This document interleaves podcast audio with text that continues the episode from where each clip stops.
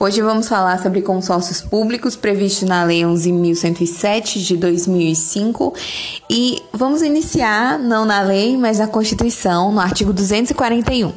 Ele diz assim: a União, os Estados, o Distrito Federal e os municípios disciplinarão por meio de lei os consórcios públicos e os convênios de cooperação entre os entes federados, autorizando a gestão associada de serviços públicos, bem como a transferência total ou parcial de encargos, serviços, pessoal e bens essenciais à continuidade dos serviços transferidos. Então, aqui nós temos a previsão de consórcios ou convênios de entes federados. Então, quem é que faz os consórcios públicos? Os convênios de cooperação são os próprios entes federados. E eles fazem isso, às vezes, para prestar serviços públicos em conjunto. O decreto que regulamenta a lei, ele conceitua consórcio público no artigo 2º, inciso 1. Ele diz assim: consórcio público é a pessoa jurídica formada exclusivamente por entes da federação, na forma da Lei 11.107 de 2005, para estabelecer relações de cooperação federativa, inclusive a realização de objetivos de interesse comum, constituída como associação pública com personalidade jurídica de direito público e natureza autárquica, ou como pessoa jurídica de direito privado sem fins lucrativos. Já o convênio está conceituado no inciso 8º, diz assim: convênio de cooperação entre os entes federados é o pacto firmado exclusivamente por entes da federação com o objetivo de autorizar a gestão associada de serviços públicos, desde que ratificado ou previamente disciplinado por lei editada por cada um deles. Então, a gente já prevê aqui que o convênio ele não forma uma nova pessoa jurídica. Ele é só um pacto firmado entre os entes da federação para a gestão associada de serviços públicos. Mas a prestação da gestão associada pode ser feita pelo consórcio público, só que forma uma nova pessoa jurídica. Então vamos à letra da Lei 11.107 de 2005, que dispõe sobre as normas gerais de contratação dos consórcios públicos e da outras providências. Artigo 1º. Essa lei dispõe sobre normas gerais para a União, os Estados, o DF e os municípios contratarem consórcios públicos para a realização de objetivos de interesse comum e da outras providências. Parágrafo 1º. O consórcio público consistirá a associação pública ou pessoa jurídica de direito privado. Quando é associação pública, ele é pessoa jurídica de direito público e tem natureza de autarquia. E quando é pessoa jurídica, e também pode ser pessoa jurídica de direito público. Parágrafo 2º.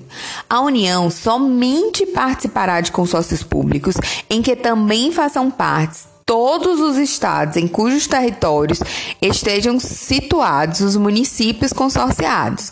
Esse parágrafo 2º, ele deixa claro que a União ela não pode participar de um consórcio público onde tem municípios de estados que não participem desse consórcio público. Pode ter consórcio público só entre estado e município. Pode ter consórcio público entre a União e os estados, mas não pode ter consórcio público entre a União e os municípios sem o estado que o compõe. Parágrafo 3º. Os consórcios públicos na área da saúde deverão obedecer aos princípios, diretrizes e normas que regulamentam o Sistema Único de Saúde, SUS. Parágrafo 4º. Aplicam-se aos convênios de cooperação, no que couber, as disposições dessa lei relativa aos consórcios públicos. Artigo 2º. Os objetivos dos consórcios públicos serão determinados pelos entes da federação que se consorciarem, observados os limites constitucionais. Parágrafo 1º. Para o cumprimento de seus objetivos, o consórcio público poderá: 1. Firmar convênios, contratos, acordos de qualquer natureza, receber auxílios, contribuições e subvenções sociais ou econômicas de outras entidades e órgãos do governo. Inciso 2. Para cumprimento de seus objetivos, o consórcio público poderá, nos termos de contrato de consórcio de direito público, promover desapropriações e instituir servidões nos termos de declaração de utilidade ou necessidade pública ou interesse social realizada pelo poder público. 3. Para cumprimento de seus objetivos, o consórcio público poderá ser contratado pela administração direta ou indireta dos entes da federação, dispensada a licitação. Então, a contratação do consórcio público poderá ser por dispensa de licitação. Parágrafo 2º. Os consórcios públicos poderão emitir documentos de cobrança e exercer atividade de arrecadação de tarifas e outros preços públicos pela prestação de serviços ou pelo uso ou outorga de uso de bens públicos por eles administrados, ou mediante autorização específica pelo ente da federação consorciada. Parágrafo 3º. Os consórcios públicos poderão outorgar concessão, permissão ou autorização de obras ou serviços públicos, mediante a autorização prevista no contrato de consórcio público, que deverá indicar de forma específica o objeto da concessão, permissão ou autorização e as condições a que deverá atender, observada a legislação de normas gerais em vigor. Artigo 3º. O consórcio público será constituído por contrato e cuja celebração dependerá de prévia subscrição de protocolo de intenções. Então, o consórcio público será constituído por contrato, cuja celebração dependerá de prévia subscrição de protocolo de intenções. Parágrafo 4º. São cláusulas necessárias do protocolo de intenção as que estabeleçam Inciso 1. Denominação, finalidade, prazo de duração e sede do consórcio. 2. Também é cláusula necessária do protocolo de intenções. 2. A identificação dos entes da federação consorciados. 3. A indicação da área de atuação do consórcio. 4. A previsão de que o consórcio público é associação pública ou pessoa jurídica de direito privado sem fins econômicos. 5º, os critérios para, em assuntos de interesse comum, autorizar o consórcio a representar os entes da federação consorciados perante outras esferas de governo. 6. As normas de convocação e funcionamento da Assembleia Geral, inclusive para a elaboração, aprovação e modificação dos estatutos do consórcio público. 7. A previsão de que a Assembleia Geral é a instância máxima do consórcio público e o número de votos para suas deliberações. 8. A forma de eleição e a duração do mandato do representante legal do consórcio público, que obrigatoriamente deverá ser chefe do Poder Executivo de ente da federação consorciada. 9. O número, as formas de provimento e a remuneração dos empregados públicos, bem como os casos de contratação por tempo determinado para atender a necessidade temporária de excepcional interesse público. 10. As condições para que o consórcio público celebre contrato de gestão ou termo de parceria. 11. A autorização para a gestão associada de serviços públicos, explicitando a. as competências cujo exercício se transferiu ao consórcio público, b. os serviços públicos objeto da gestão associada e a área em que serão prestados. C. A autorização para licitar ou outorgar concessão, permissão ou autorização da prestação de serviços. D. As condições a que deve obedecer o contrato de programa, no caso de a gestão associada envolver também a prestação de serviços por órgão ou entidade de um dos entes da federação consorciados. E. Os critérios técnicos para o cálculo do valor das tarifas e de outros preços públicos, bem como o seu reajustamento ou revisão. Então, tem essas autorizações para gestão associada de serviços públicos que tem que explicitar essas alíneas de A a E. E agora o 12. Também deve ser cláusula necessária, que o inciso 12. O direito de qualquer dos contratantes, quando adimplente com suas obrigações, de exigir o pleno cumprimento das cláusulas do contrato do consórcio público. Parágrafo 1º. Para fins do inciso 3º do caput desse artigo, que fala de uma cláusula necessária, no caso, a indicação da área de atuação do consórcio público. Então, para os fins do inciso 3º do caput desse artigo, considera-se como área de atuação do consórcio público, independente de figurar a União como consorciada, a que corresponde a soma dos territórios. 1. Dos municípios, quando o consórcio público for constituído somente por municípios ou por um estado e um município com território nele contidos. 2. Dos estados ou dos estados e do Distrito Federal, quando o consórcio público for respectivamente constituído por mais de um estado ou por mais de um estado ou mais estados e o Distrito Federal. 3. Vetado. 4. Dos municípios e do Distrito Federal, quando o consórcio foi constituído pelo Distrito Federal e os municípios. 5. Vetado. Parágrafo 2º.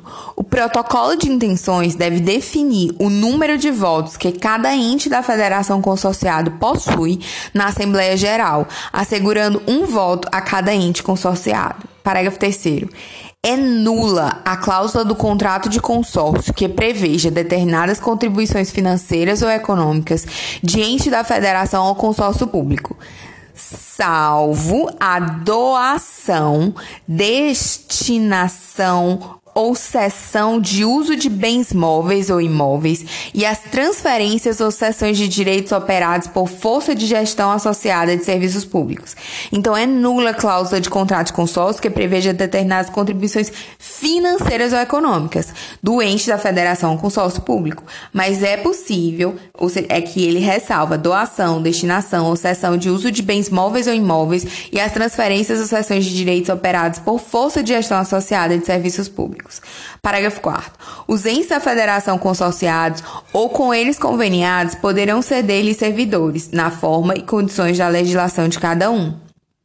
Então, os entes consorciados ou conveniados poderão ceder servidores nas formas e condições da legislação de cada um. Parágrafo 5º. O protocolo de intenções deverá ser publicado na imprensa oficial. Artigo 5º. O contrato de consórcio público será celebrado com a ratificação mediante lei do protocolo de intenções. Parágrafo 1º. O contrato de consórcio público, caso assim preveja cláusula, pode ser celebrado por apenas uma parcela dos entes da federação que subscreva o protocolo de intenções. Então, o consórcio público, caso exista cláusula prevendo, ele pode ser celebrado por uma parcela dos entes da federação que subscreveram o protocolo de intenções. Parágrafo 2º. A ratificação pode ser realizada com reserva, que é aceita pelos demais entes subscritores e implicará consorciamento parcial ou condicional. Parágrafo 3º.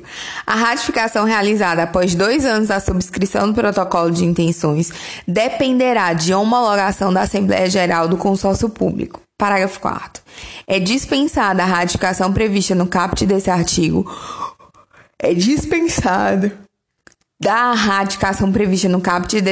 o ente da federação que, antes de subscrever o protocolo de intenções, disciplinar por lei a sua participação no consórcio público.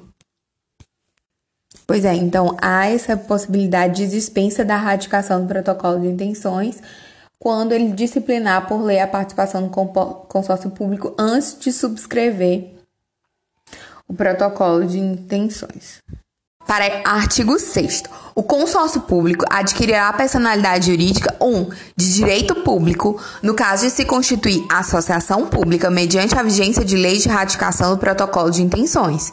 Então, ele pode ser de direito público, e aí, no caso dele se constituir associação pública, e é mediante a vigência das leis de ratificação do protocolo de intenções. 2. Ele também pode ser se constituir personalidade jurídica de direito privado, mediante atendimento aos requisitos da legislação civil, ou seja, tem que fazer o registro também. Parágrafo 1º. O consórcio público com personalidade jurídica de direito público integra a administração indireta de todos os entes da federação consorciados. Consórcio público com personalidade jurídica de direito público, de direito privado? Não, de direito público integra a administração indireta de todos os entes da federação consorciados. Parágrafo 2º.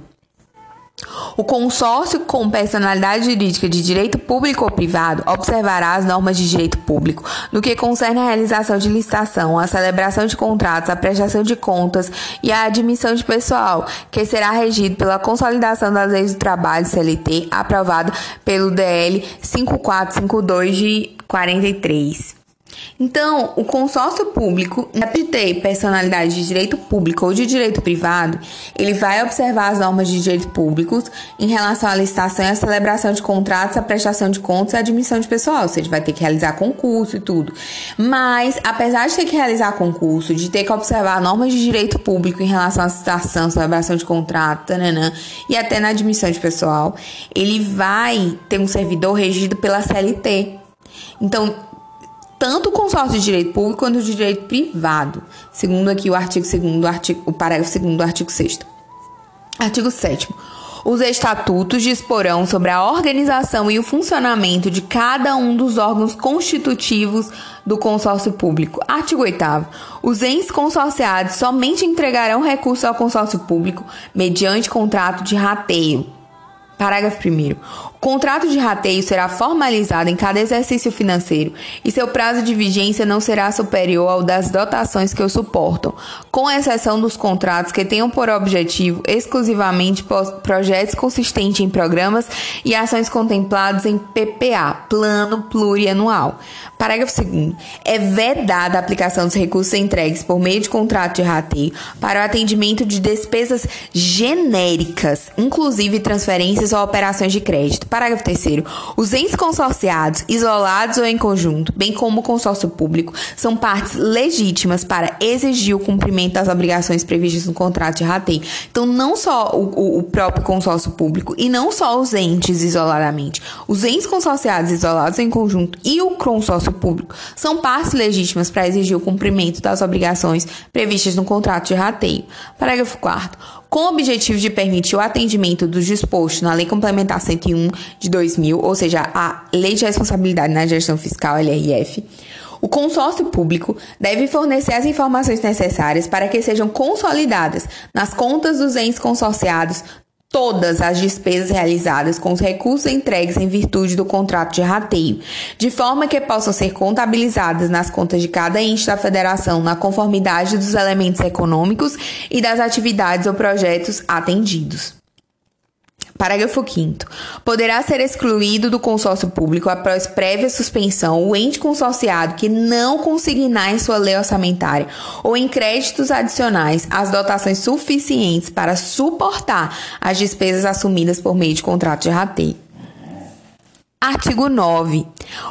A execução das despesas, das receitas, a execução das receitas e despesas do consórcio público deverá obedecer às normas de direito financeiro aplicadas às entidades públicas. Parágrafo único. O consórcio público será sujeito à fiscalização contábil, operacional e patrimonial pelo Tribunal de Contas competente para apreciar as contas do chefe do Poder Executivo, representante legal do Conselho do consórcio, inclusive quanto à legalidade, legitimidade e economicidade das despesas, atos, contratos e renúncia de receitas, sem prejuízo do controle externo a ser exercido em razão de cada um dos contratos de rateio. Artigo 10. Vetado, parágrafo único permanece. Ele diz assim: os agentes públicos incumbidos da gestão do consórcio não responderão pessoalmente pelas obrigações contraídas pelo consórcio público, mas responderão pelos atos praticados em desconformidade com a lei ou com as disposições dos respectivos estatutos. Então, os agentes incumbidos da gestão do consórcio público não responderão pessoalmente pelas obrigações contraídas pelo consórcio público. Eles respondem pelo quê? Os atos praticados em desconformidade com a lei e com as disposições dos respectivos estatutos. Artigo 11. A retirada do ente da federação do consórcio público dependerá de ato formal de seu representante na Assembleia Geral, na forma previamente disciplinada por lei. Parágrafo 1º. Os bens destinados ao consórcio público pelo consorciado que se retira somente serão revertidos ou retrocedidos no caso de expressa previsão no contrato de consórcio público ou no instrumento de transferência ou de alienação. Parágrafo 2º. A retirada ou a extinção do consórcio público ou convênio de cooperação não prejudicará as obrigações já constituídas, inclusive os contratos, cuja extinção dependerá do pagamento das indenizações eventualmente devidas. Artigo 12. A alteração ou a extinção do contrato de consórcio público dependerá de instrumento aprovado pela Assembleia Geral, ratificado mediante lei por todos os entes consorciados. Então, a alteração e a extinção do contrato de consórcio público depende de instrumento aprovado pela Assembleia Geral e ratificado mediante lei por todos os entes consorciados. Parágrafo 1º do artigo 12 está revogado e o parágrafo 2º diz assim: até que haja decisão que indique os responsáveis por cada obrigação, os entes consorciados responderão solidariamente pelas obrigações remanescentes, garantindo o direito de regresso em face dos entes beneficiados ou dos que deram causa à obrigação. Olha só, aqui no caso de alteração ou extinção, aí ele estabelece no parágrafo 2º uma responsabilidade solidária pelos encargos que ficarem. Mas a regra é a responsabilidade subsidiária da entidade que transferiu, porque a responsabilidade primária é do consórcio, que é uma pessoa jurídica, sujeito de direitos e obrigações na ordem civil. Então, tem que prestar atenção. Em regra, a responsabilidade é subsidiária, mas existe a previsão da responsabilidade solidária aqui no parágrafo 2º do artigo 12, pelas obrigações remanescentes, garantido o direito de regresso em face dos entes beneficiados ou dos que deram causa à obrigação. Artigo 13 da Lei dos Consórcios Públicos. Deverão ser constituídas e reguladas por contrato de programa, como condição de sua validade, as obrigações em que um ente da federação constituir para com outro ente da federação ou para com consórcio público no âmbito da gestão associada em que haja a prestação de serviços públicos ou a transferência total ou parcial de encargos, serviços pessoal ou de bens necessários à continuidade dos serviços transferidos. Então, o que ele está falando aqui? Ele está falando o objetivo do contrato de programa, que é constituir e regulamentar obrigações de um ente da federação, constituir com um ente da federação ou com um consórcio público no âmbito da gestão associada de serviços públicos. Ele envolve a prestação dos serviços públicos, a transferência total ou parcial dos encargos, serviço pessoal ou de bens necessários à continuidade dos serviços transferidos. Então, isso é um contrato de programa, diferente do contrato de rateio, também previsto nessa lei, que é um instrumento para que os entes consorciados repassem recursos ao consórcio público. Então, quando ele repassa, transfere pessoal, serviço, encargo, para a continuidade dos serviços públicos, para a prestação de serviços públicos. Então, isso é um contrato de programa. Quando é o contrato de rateio, é dinheiro, certo? Então, é importante só lembrar. Então, o artigo 13, ele fala dos objetivos do contrato de programa, né? E aí, vamos para o parágrafo 1º do artigo 13. O contrato de programa deverá, 1. Atender à legislação de concessões e permissões de serviços públicos e especialmente no que se refere ao cálculo de tarifas e outros preços públicos, a de regulação dos serviços a serem prestados e, 2, prever procedimentos que garantam a transparência da gestão econômica e financeira de cada serviço em relação a cada um dos seus titulares. Parágrafo 2º. No caso da gestão associada, originar a transferência total ou parcial de encargos, serviços, pessoal e bens essenciais à continuidade dos serviços transferidos, o contrato de programa, sob pena de nulidade, deverá conter cláusulas que estabeleçam 1. Os encargos transferidos e a responsabilidade subsidiária da entidade que os transferiu. 2. As penalidades no caso de inadimplência em relação aos encargos transferidos. 3. O momento de transferência dos serviços e os deveres relativos à sua continuidade. 4. A indicação de quem arcará com o ônus e os passivos do pessoal transferido. 5. A identificação dos bens que terão apenas a sua gestão e administração transferidas e o preço dos que sejam efetivamente alienados ao contratado. 6.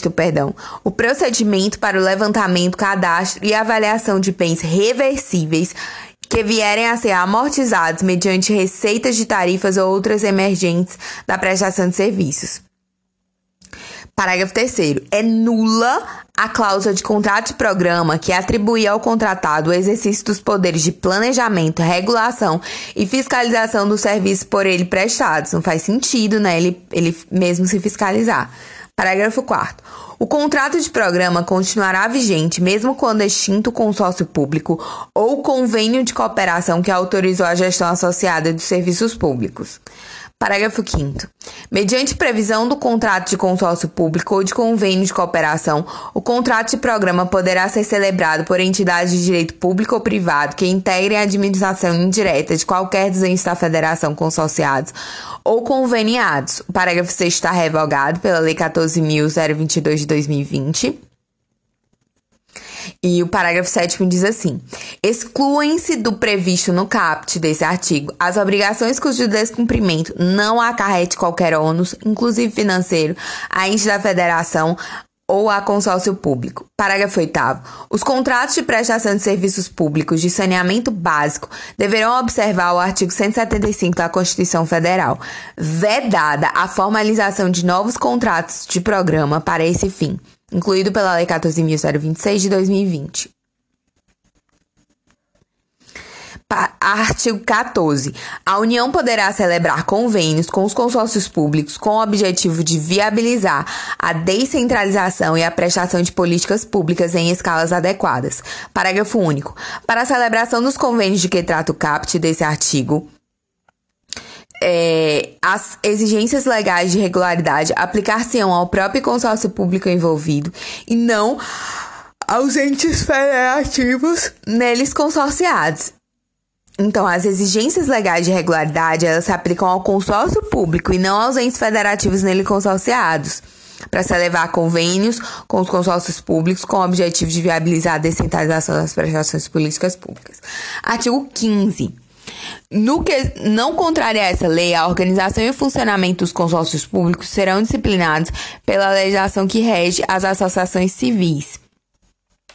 E o artigo 16 modifica o inciso 4º do artigo 41 do Código Civil, que passa a vigorar com a seguinte redação. O artigo 41 diz que são pessoas jurídicas de direito público interno, agora, a União, os Estados, DFs, municípios e 4, as autarquias, inclusive as associações públicas, e 5, as demais entidades de caráter público criadas por lei. Então, esse inciso 4 foi inserido pela Lei dos Consórcios Públicos, as autarquias, inclusive as associações públicas, porque os consórcios públicos, eles são regidos pela legislação que rege as associações civis. O artigo 17, ele alterou a Lei 8666 de 93, que não tá mais... tá em vigor por 2 anos, né? Mas ela vai ser substituída pela 14.133. Ela também alterou, aqui no artigo 18, ele alterou a lei de improbidade administrativa para incluir na previsão do artigo 10, que é dos atos de improbidade administrativa que causam prejuízo ao erário, os incisos 14 e 15, que falam de celebrar contrato ou outro instrumento que tenha por objeto a prestação de serviços públicos por meio de gestão associada sem observar as formalidades previstas em lei, e celebrar contrato de rateio de consórcio público sem suficiente prévia dotação orçamentária ou sem observar as formalidades previstas em lei. Então, celebrar esse contrato de rateio, que é o de transferência de recursos, ele é um ato de improbidade administrativa que causa prejuízo ao erário, previsto no artigo 10. O artigo 19, ele diz que o disposto nessa lei não se aplica aos convênios de cooperação, contratos de programa para gestão associada de serviços públicos ou instrumentos congêneres que tenham sido celebrados antes da vigência da lei. O artigo 20 diz que o Poder Executivo da União regulará o disposto na lei, inclusive as normas gerais de contabilidade pública, que serão observadas pelos consórcios públicos para sua gestão financeira e orçamentária, se realiza em conformidade com os pressupostos da responsabilidade fiscal. E o artigo 21 encerra dizendo que a lei entrou em vigor na data da publicação, que foi 6 de abril de 2005. É isso.